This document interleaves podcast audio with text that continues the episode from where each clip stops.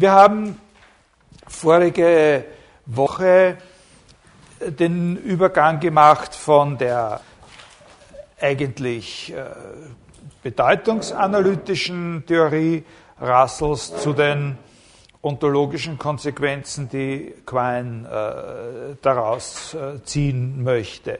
Ein wesentlicher Punkt dabei, ein wesentlicher strategischer Punkt bei diesem Übergang äh, liegt äh, darin, dass eben bei äh, Bertrand Russell, zumindest zu dieser Zeit, wo er diesen Aufsatz geschrieben hat, äh, das Verhältnis von Kennzeichnungen, singulären Kennzeichnungen und Eigennamen eben noch mit einer gewissen Delikatesse äh, behandelt wird. Und er sagt, äh, dass nur unter ganz bestimmten Umständen diese äh, Vertauschung äh, eines, äh, einer singulären Kennzeichnung mit einem entsprechenden äh, Eigennamen möglich ist. Aber sie ist unter bestimmten Umständen möglich. Das ist ein wichtiger Punkt, weil das ja eine äh, elementare Intuition ist, die wir haben, dass wir äh, mit dem Namen Alkibiades äh, grosso modo alles ausdrücken können, was wir ausdrücken können mit der Kennzeichnung, der als letzter bei Agathons Symposion äh, aufgetreten ist.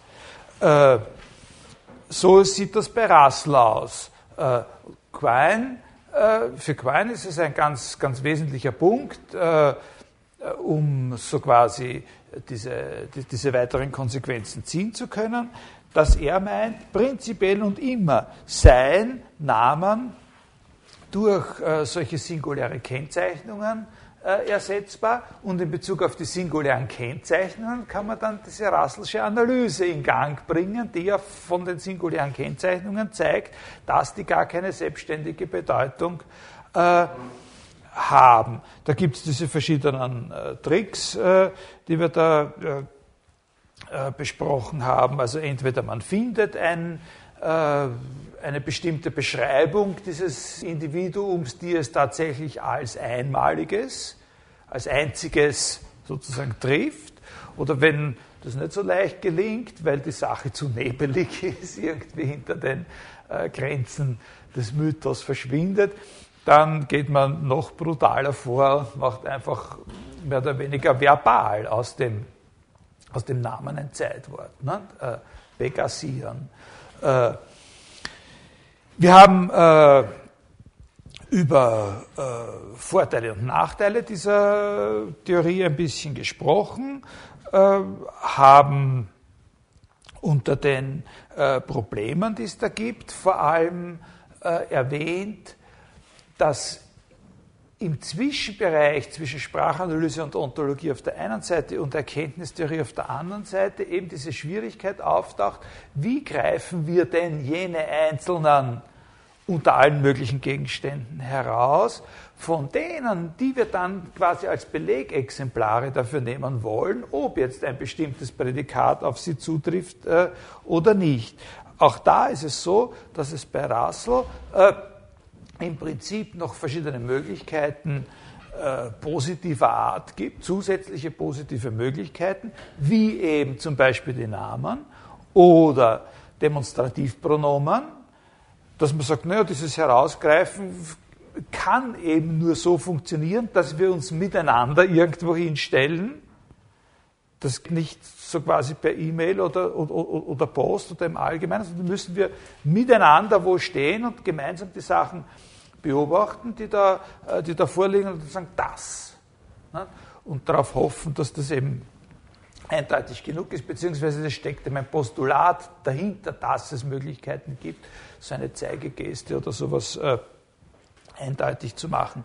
Bei Quine ist das nicht so, sondern bei Quine ist das so, dass die, äh, die Mittel oder das Mittel, wie wir auf solche einzelne unter allen möglichen Gegenständen Bezug nehmen können, immer wieder nur ein Prädikat ist. Und das sieht dann so aus, als äh, ein bestimmtes Prädikat ist. Und das sieht dann so aus, als, äh, als würde man da in einen Zirkel kommen. Abgebrochen wird dieser Zirkel durch seine prinzipiell äh, pragmatistische Einstellung in dieser Sache. Ne? Also wir haben uns eben in dieser äh, Sprach- und Forschungsgemeinschaft von mir aus darauf festgelegt, dass diese äh, und jene Prädikate die elementaren sind, hinter denen nicht weiter zurückgegangen werden kann, was nicht bedeutet, dass in einer anderen Sprach-, Forschungs- oder Lebensgemeinschaft es andere derartige Prädikate sind.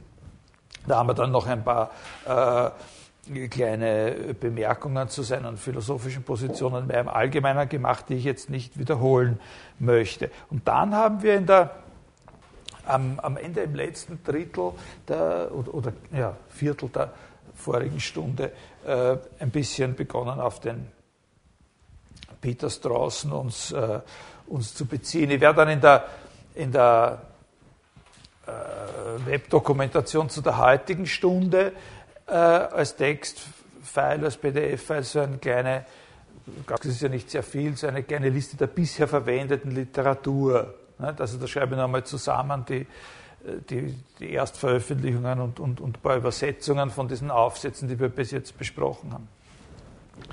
Äh, also da haben wir uns auf den, auf, auf den Straßen äh, begonnen, ein bisschen einzuschießen und äh, ich habe gesagt, ein wichtiger Punkt, wo er von äh, äh der Russell-Quine-Linie abweicht, ist schon, dass er sagt, äh,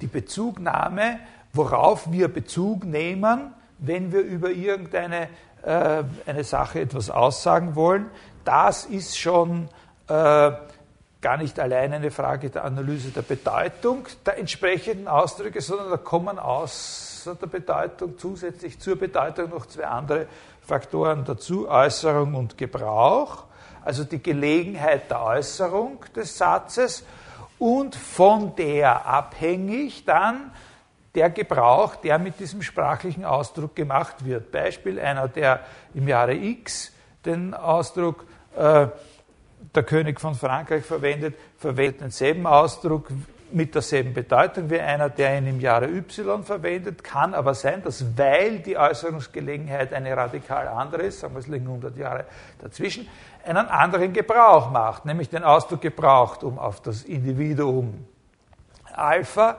sich zu beziehen, während der andere denselben Ausdruck mit derselben Bedeutung gebraucht, um sich auf das Individuum Beta äh, zu beziehen.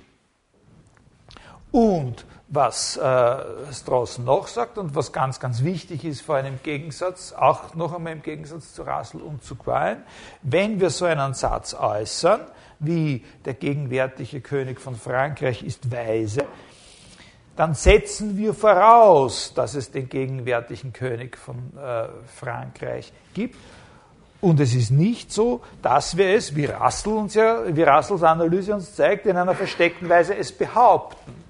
Zwar versteckt, aber doch behaupten. Die Analyse bringt an den Tag, die Russellsche Analyse bringt an den Tag, dass in dem Satz der gegenwärtige König von Frankreich ist weise, versteckt ein anderer Satz drinnen ist, der sagt, es gibt etwas, das ist gegenwärtig König von Frankreich.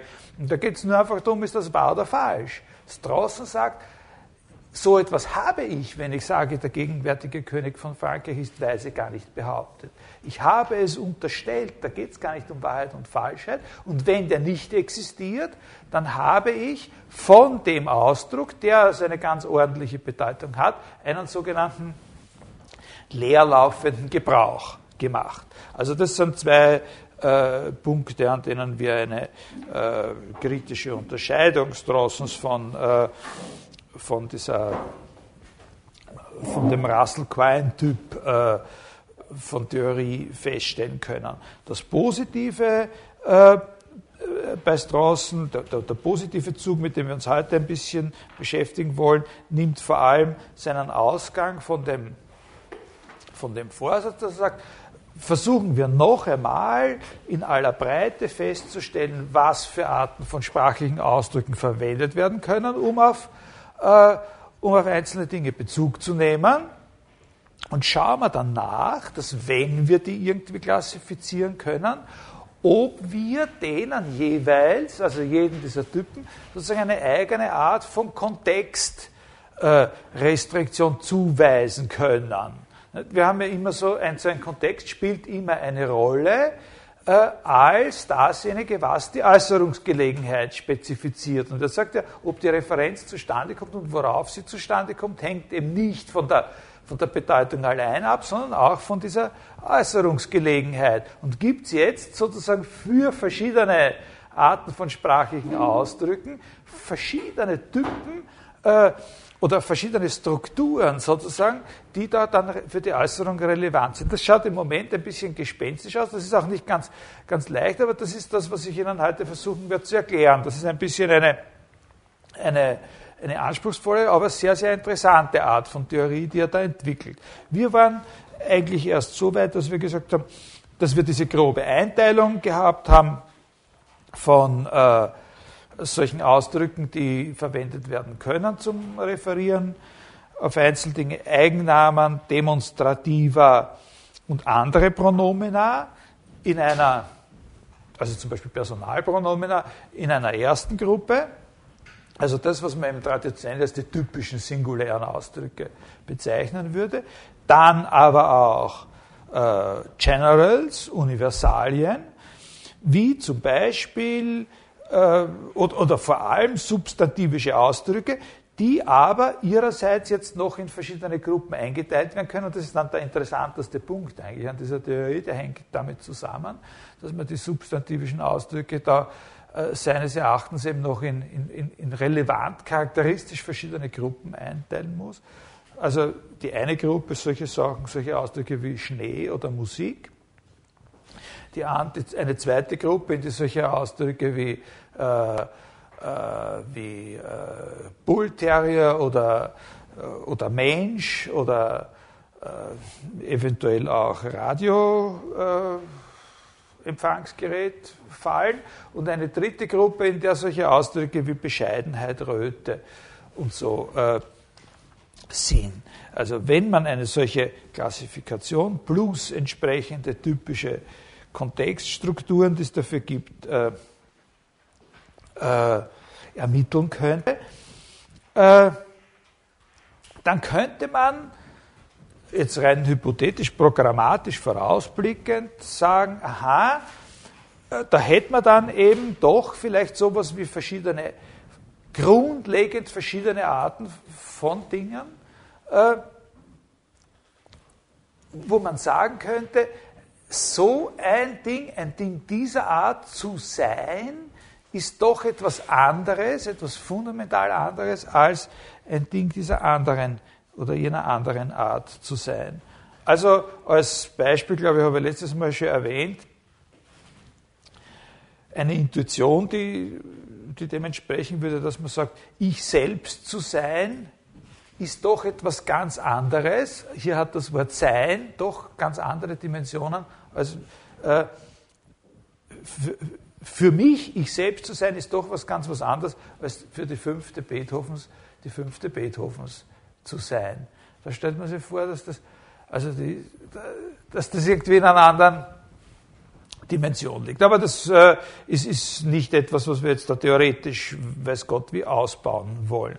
Und ein wichtiger Punkt, wenn er sowas sagt, ein wichtiger Punkt, in dem er, in dem er selber äh, so quasi aktiv provozierend die Auseinandersetzung mit Quine immer sucht, ist der, dass er sagt, warum soll es so sein, dass die äh, sozusagen ontologische Verpflichtung immer nur auf, äh, äh, auf das geht, äh, also immer nur auf die gebundenen Variablen zu ganz bestimmten Prädikaten geht und nicht auf die Prädikate selber. Das ist ein sehr, ähm, also worauf er hinaus will, ist, warum soll es nicht möglich sein, auch über Prädikate äh, zu quantifizieren, über das zu quantifizieren, was in der Prädikatsposition steckt.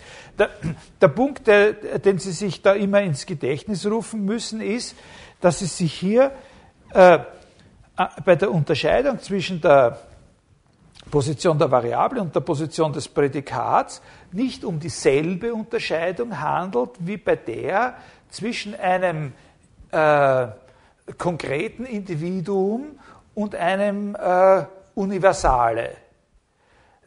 Dafür, das ist auch bei Quine, da habe ich Ihnen extra voriges Mal die Stelle vorgelesen, auch bei Quine gibt es durchaus sowas wie einen ontologischen Relativismus in dem Sinn, dass er sagt, die Individuen, äh, das, worüber wir quantifizieren, ja, die, die, Sachen, die sozusagen die Belege für das Zutreffen oder Nicht-Zutreffen unserer Prädikate sind, das könnten auch Universalien sein.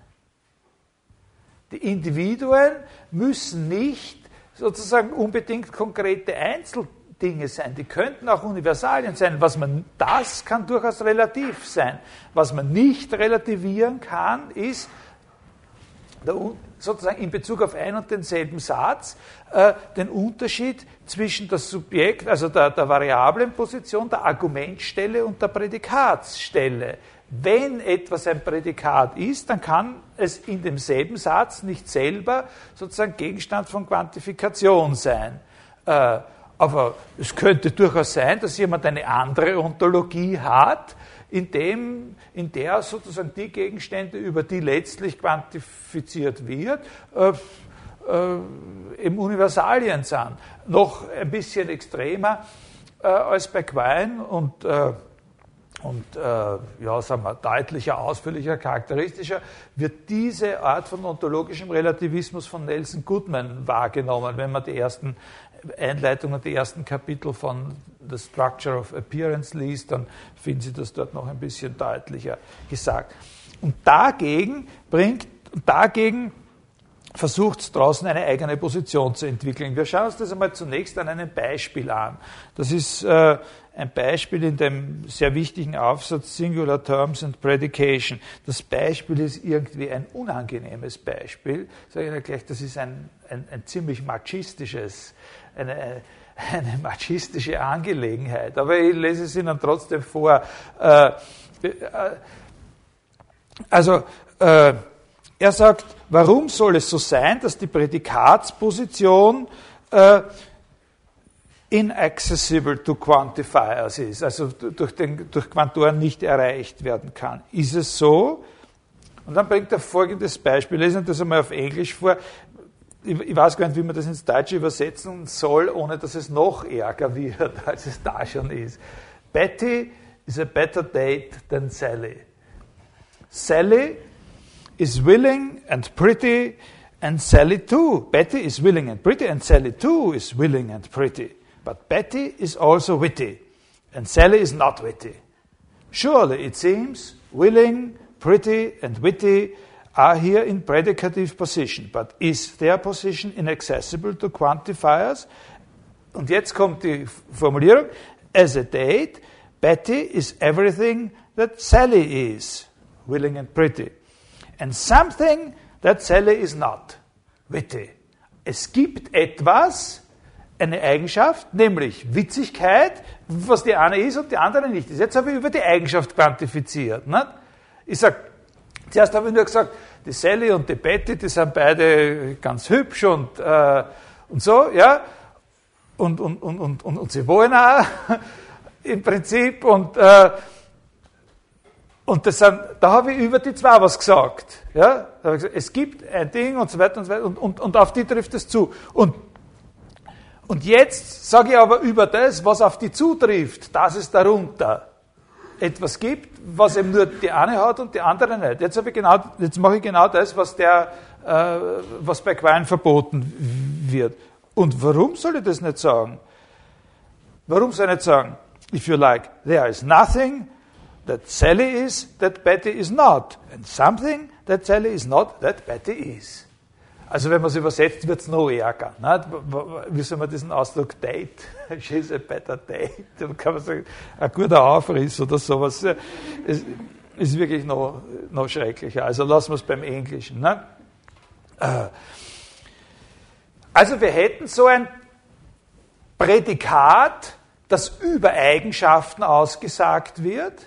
Also, und zwar nämlich über das, was da in der ersten Stufe das Prädikat ist, wie zum Beispiel wird von Sally gehabt. Es gibt eine, es gibt eine Eigenschaft, die wird von Sally gehabt und von Betty nicht. Ich weiß jetzt nicht, ob ich das richtig ist, wurscht. Nicht? Also Sie wissen, die eine hat, hat alles, was die andere hat und noch eins mehr. Äh, Eigenschaft oder Prädikat trifft auf sie zu. Ja, die prädikative Position für die Generalisierung zuzulassen, für die Quantifikation zuzulassen, heißt so etwas zu sagen wie, es gibt eine Eigenschaft, die wird von Sally gehabt. Also da sage ich über die Eigenschaft von Sally gehabt zu werden aus.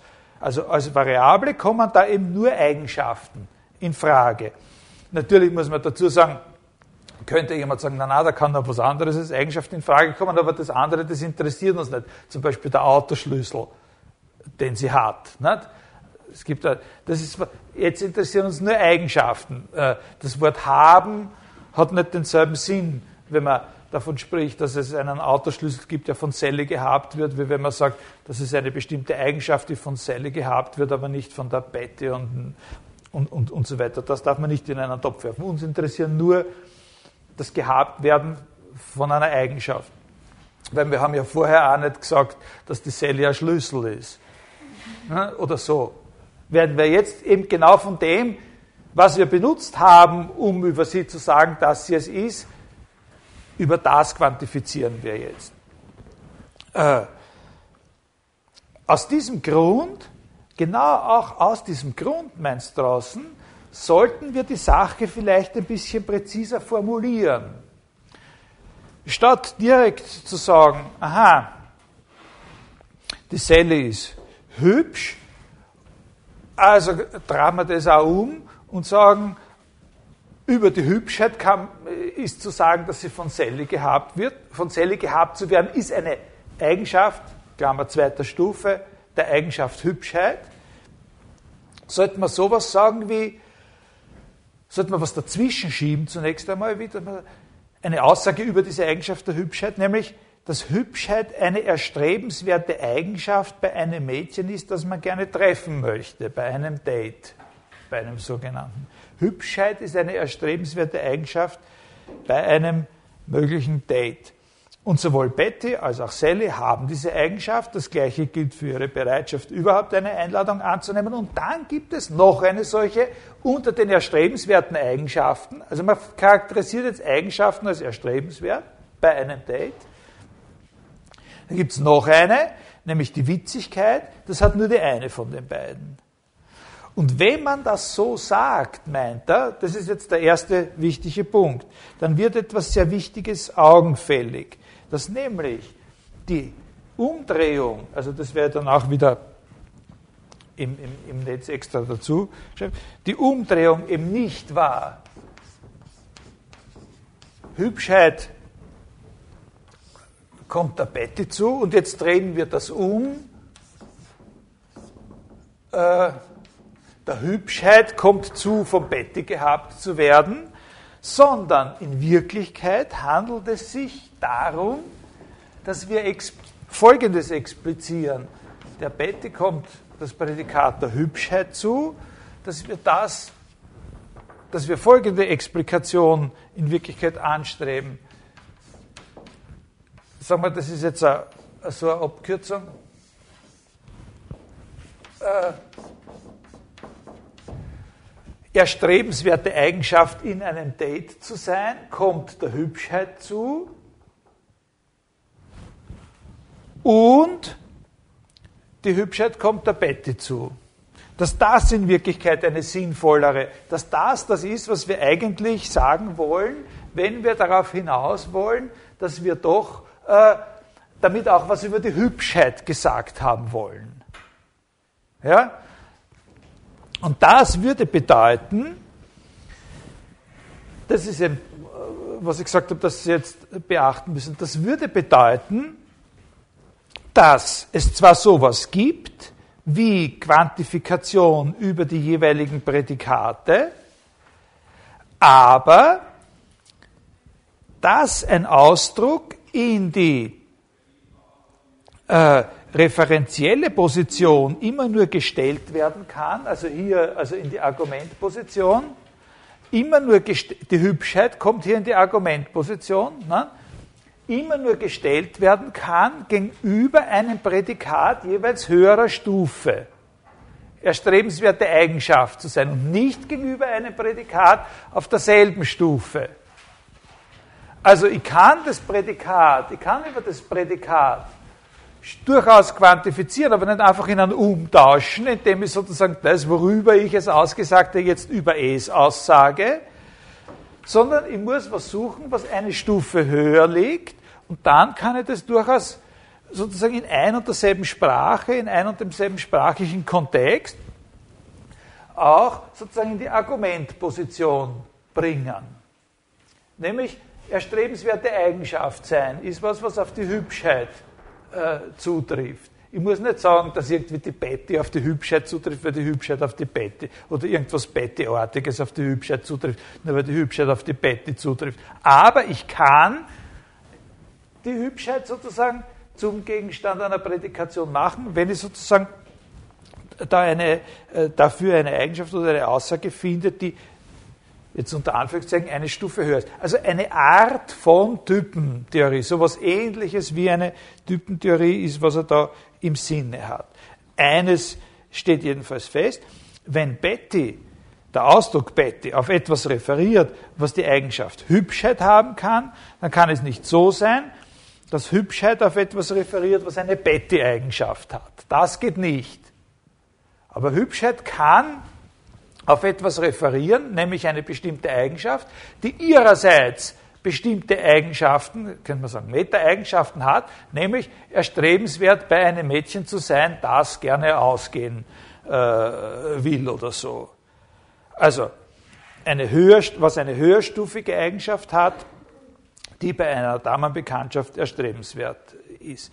Wenn man diesen Gedanken verallgemeinert, dann käme ungefähr Folgendes heraus. Es gibt noch immer so etwas wie einen ontologischen äh, äh, Relativismus. Äh, derselbe Ausdruck kann durchaus einmal an der Argument, einmal an der Prädikatsposition auftauchen, aber es müssen zusätzliche Bedingungen erfüllt sein wenn etwas, was einmal in der Prädikatsposition war, jetzt in die Argumentsstelle rückt, nämlich dann die Prädikate, die wir dann verwenden, müssen von einer höheren äh, Ordnung sein. Jetzt kann man natürlich fragen, was ist, was heißt da höhere Ordnung und so. Das sind Fragen, die man dann äh, extra behandeln müsste. Man hätte so eine Art Typ, Typenhierarchie, die hier sozusagen implizit zum Ausdruck kommt, die eben so, da gibt es die Betty, dann gibt es als nächstes die Eigenschaft der Prettiness und dann gibt es die Eigenschaft desirable in a date. Das ist eine, das ist eine Eigenschaft der Eigenschaft. Natürlich hat die Eigenschaft Prettiness noch viele andere Eigenschaften, das ist ja ganz klar. Ne? Äh,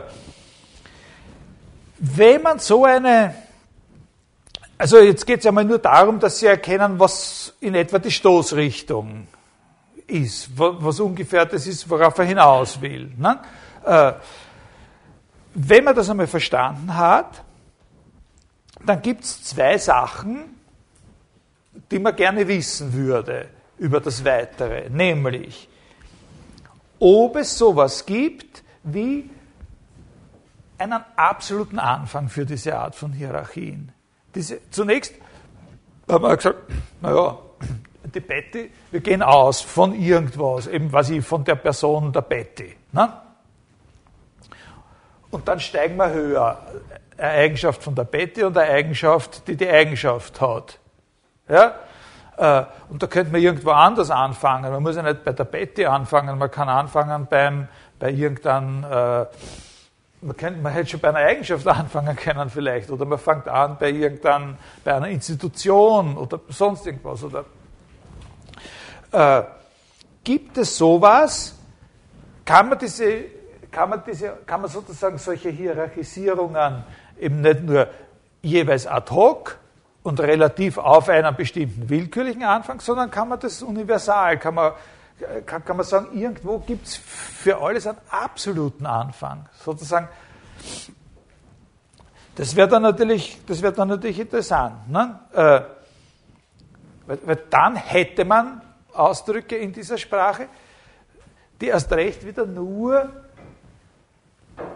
in der Argumentposition verwendet werden können. Wenn es einen absoluten Anfang gibt nicht, und nicht nur irgendwas, was noch basaler ist, dann hätten wir sowas wie primäre oder basale Individuen. Und alles, worüber wir sonst reden wollen, wird so in dieser sehr schlechten und vorläufigen, das werden wir dann noch korrigieren, Redeweise, äh, als Eigenschaften oder als etwas, was über diese Individuen prädiziert werden kann, eingeführt, beziehungsweise etwas, was über was, was auf dem Weg schon eingeführt ist, prädiziert werden kann. Und die andere Frage ist natürlich die, was ist eigentlich genau die Relation, die diese Typenhierarchie begründet? Äh, in welcher Beziehung müssen denn zwei Ausdrücke stehen, damit wir sagen können, der eine ist von höherer Ordnung als der andere? Oder noch anders formuliert, was ist denn das charakteristische Gemeinsame an einerseits der Beziehung von Prettiness zu Betty und andererseits der Beziehung von Desirable in a Date zu Pretty? Was ist denn das Gemeinsame? Was ist denn was ist denn sozusagen das allgemeine Glied in dieser Reihe von, äh, von Beziehungen, von Prädikationsbeziehungen? Was ist das Gemeinsame an allen solchen, äh, solchen Beziehungen in ihrer, in ihrer Aufstufung? Also wir nehmen uns zuerst diesen zweiten Punkt vor. Ne? Also äh, wir haben immer die relative Position von zwei Ausdrücken. Der eine ist in der Argumentstelle, also der Stelle, die bei auch wirklich heißt, die Position des singulären Ausdrucks. Äh, der heißt ja, der Aufsatz, aus dem bezieht wird, heißt Singular Terms and Predication. Das ist schon allein ein polemischer Titel gegen Quine, weil bei Quine gibt es keine Singular Terms. Alle Singular Terms, Namen, können ja eliminiert werden. Äh, also wir haben wir haben äh, die relative Position von zwei Ausdrücken. Der eine ist in dieser Position des Singular Term oder, äh, oder eben des Arguments einer Funktion, der andere ein Prädikat. Und jetzt soll man beschreiben, ganz generell für beliebige Stufen der Allgemeinheit, sozusagen, wo wir schon auf, auf Stufe 33 sind, Eigenschaften von Eigenschaften von Eigenschaften und so weiter, äh, was diese Beziehung eigentlich ist. Und da sagt er, das kann man, bevor man noch jetzt einen inhaltlichen äh, Vorschlag macht, wie man das beschreibt, kann man das rein formal auf zwei Arten tun. Man kann das von zwei Seiten her sehen. Man kann das Verhältnis so charakterisieren oder auf dem Weg charakterisieren, dass man sagt, der jeweils zweite Ausdruck funktioniert so, dass er Individuen, die auf der Stufe des ersten stehen, zusammenfasst. Das tut er mit dem Wort Grouping äh, bezeichnen. Also unter den Individuen, die auf derselben Stufe wie Betty stehen, also die Sally, die Olga, die Fritzi, die Jasmin und die Desiree, unter allen diesen Individuen fasst der Ausdruck hübsch eine bestimmte Teilmenge heraus. Ne? In Wirklichkeit natürlich alle immer, ne? das ist klar, aber das ist nicht logisch garantiert. Äh, sondern das ist der Tatsache zuzuschreiben, dass Gott die Welt gut und zu unserer Freude geordnet hat. Äh, also, Grouping. Der zweite Ausdruck fasst unter denen, die auf derselben Ebene wie der erste stehen, eine Gruppe heraus. Grouping. Man kann die Sache aber natürlich auch genau umgekehrt beschreiben. Sind zwei Seiten derselben Münze, ne? äh, dass man sagt, worauf der jeweils erste Ausdruck sich bezieht, das ist stets ein Fall, ein Belegfall, der, der Ausdruck bei ihm ist Instance, der Eigenschaft oder dessen, was der zweite Ausdruck bezeichnet oder beschreibt.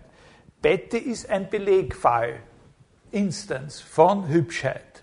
Ne? Hübschheit gruppiert unter den Individuen, die vom selben Typ sind wie die Betty und die Sally, so diejenigen zusammen, die eine bestimmte Eigenschaft gemeinsam haben. Dasselbe kann man ausdrücken, umgekehrt, indem man sagt, der erste Ausdruck, also Betty oder Sally, äh, bezeichnet etwas, was ein Belegfall für den zweiten ist. Und Strawson, äh, Strawson äh, in der Entwicklung äh, sozusagen seiner, in der Entwicklung seiner Theorie bedient sich dieser zweiten Ausdrucksweise. Ja? Bedient sich dieser zweiten Ausdrucksweise.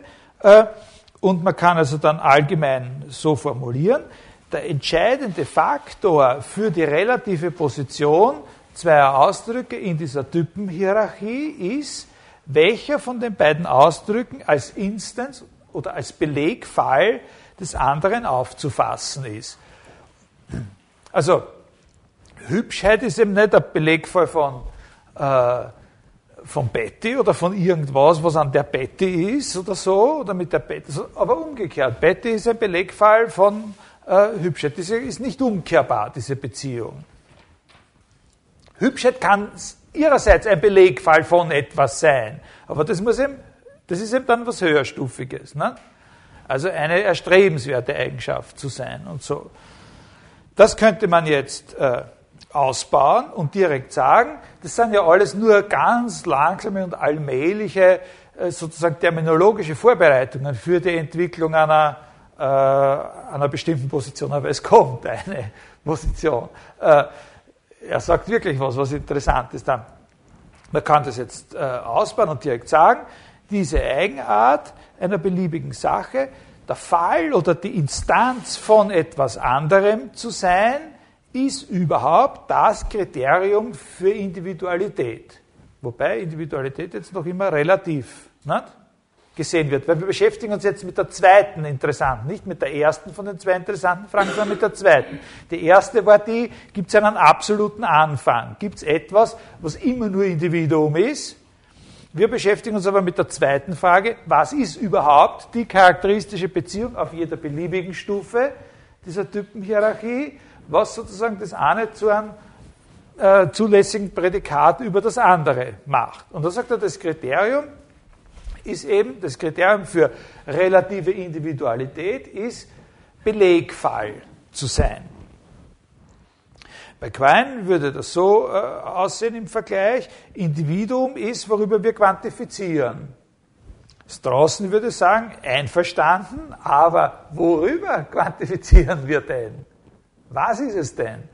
Quine sagt, würde sagen, naja, was sich halt so eingespielt hat in unserer Kultur. Sind wir froh, dass wir eine wissenschaftliche Kultur entwickelt haben. Wenn wir das nicht hätten, wäre es anders. Dann würden wir noch immer über irgendwelche Naturgeister oder sowas.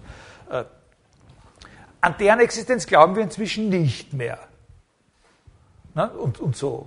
Ja? Oder das überlassen wir irgendwelchen anderen Orten von, äh, von Beschäftigung oder Kultivierung. Als, äh, wir nehmen das nicht ernst. Ne? Äh, aber draußen würde sagen, äh, über Instanzen oder Einzelfälle von dem, was wir aussagen. Das ist noch immer eine relativistische Position, aber mit einer festen Grundstruktur sozusagen. Und natürlich kann man von da auch was über, über Ontologie äh, sagen oder erfahren. Es ist immer die Existenz des Gegenstandes, der der Einzelfall ist, auf die wir uns festlegen.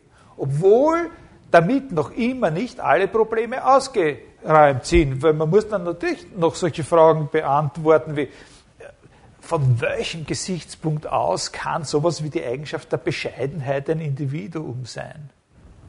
Na?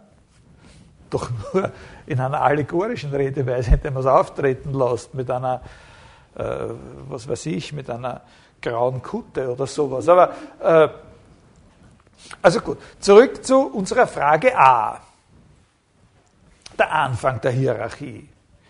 Die können wir jetzt natürlich auch neu formulieren. Sollte es etwas geben oder gibt es etwas, was prinzipiell immer nur Einzelfall sein kann? Etwas, was nie die Rolle des Allgemeinen spielt, von dem es dann weitere Einzelfälle gibt. Und auch auf diese Frage sagt Straußen ja.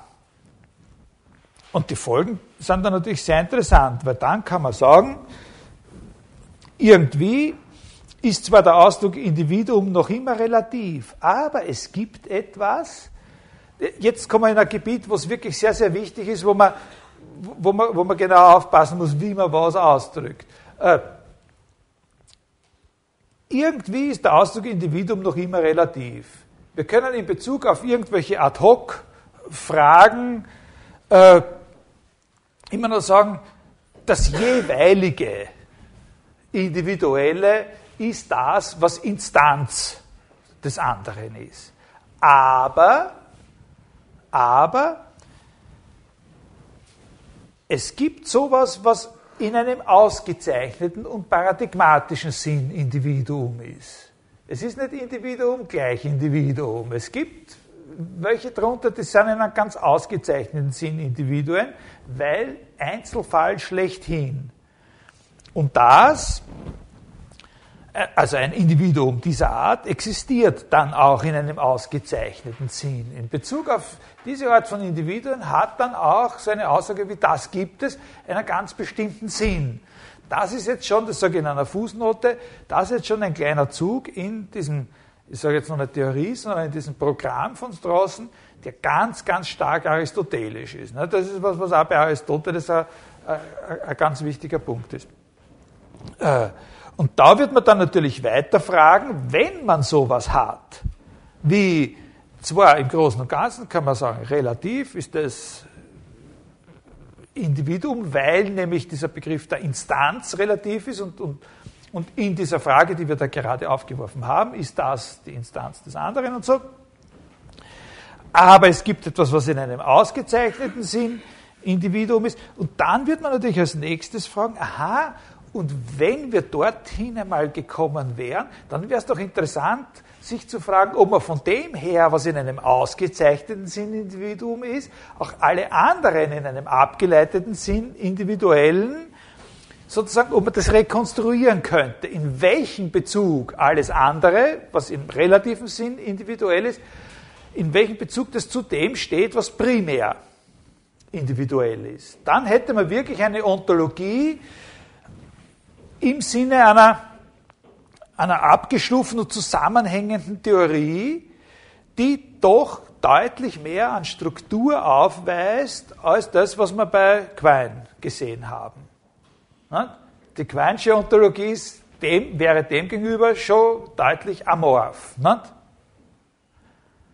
Es gibt zwar immer wieder sowas wie Gliederungen, es gibt auch, ist auch bei Quine so, aber darüber kann man sozusagen auf theoretischer Ebene nur sehr wenig sagen. Das ist eine Sache der Entwicklung unserer Kultur, unserer Lebensweise, unserer Erfolge in der Forschung, eine Sache dessen, was sozusagen zu einem Erfolg geführt hat. Äh, so eine Theorie äh, wie die von Straußen, das wäre schon in einem, in, in einem etwas stärkeren Sinn, in einem konturierteren Sinn eine Ontologie äh, zu nennen. Äh, da werden wir uns heute eben noch ganz kurz anschauen, wie er das sie ungefähr vorstellt. Davor aber nur ganz kurz äh, von außen her ein, ein intuitiver Hinweis, inwiefern man überhaupt motiviert sein kann, solche Individuen anzunehmen, die nur Einzelfälle sind. Vor allem natürlich wegen einem Beispiel. Ich selber bin so eine Sache. Wir gehen davon aus, dass jeder von uns sowas ist. Von mir gibt es keine weiteren Einzelfälle. Nicht? Ich bin ein Einzelfall. Ich bin ein Einzelfall, ein Belegfall von Brillenträger, Mensch, zweibeinig, ungefiedert und so weiter.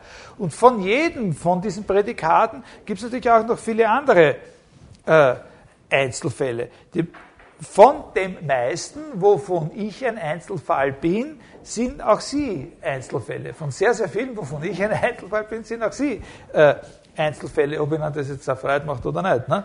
Äh, aber keiner von uns ist ein Einzelfall von der anderen. Keiner von uns ist ein Einzelfall von irgendwem anderen von uns. Meist interpretiert man das so, dass man sagt, irgendwas Allgemeines gibt es immer, wovon äh, dann äh, sozusagen jeweils einer von uns zwei nur ein Fall ist. Irgendwas Allgemeines gibt es immer, wovon zwar der eine schon, der andere aber nicht ein, ein Belegfall ist. Also diese berühmte, äh, diese berühmte äh, Übung in experimenteller Philosophie, die Leibniz mit den Hofdamen vorgenommen hat und gesagt hat, also auch wenn wir uns da sozusagen zwei Sachen, die ganz gleich ausschauen, zwei Wassertropfen oder zwei äh, zwar Getreidekörner hernehmen, äh, draußen am Feld oder am, am, am Land. Irgendeinen Unterschied intrinsischer Art wird es geben. Also es wird irgendein Prädikat geben, das man dem einen zuschreiben und dem anderen nicht äh, zuschreiben kann. Das kann man sagen. Aber das ist eine etwas gefährliche und irreführende Deutung der Angelegenheit, insofern sie zu implizieren sein. Wenn es aber doch so eine Differenz nicht gibt, und rein logisch ist das ja nicht auszuschließen, dann könnte man vielleicht doch den einen als Einzelfall des anderen verstehen und umgekehrt.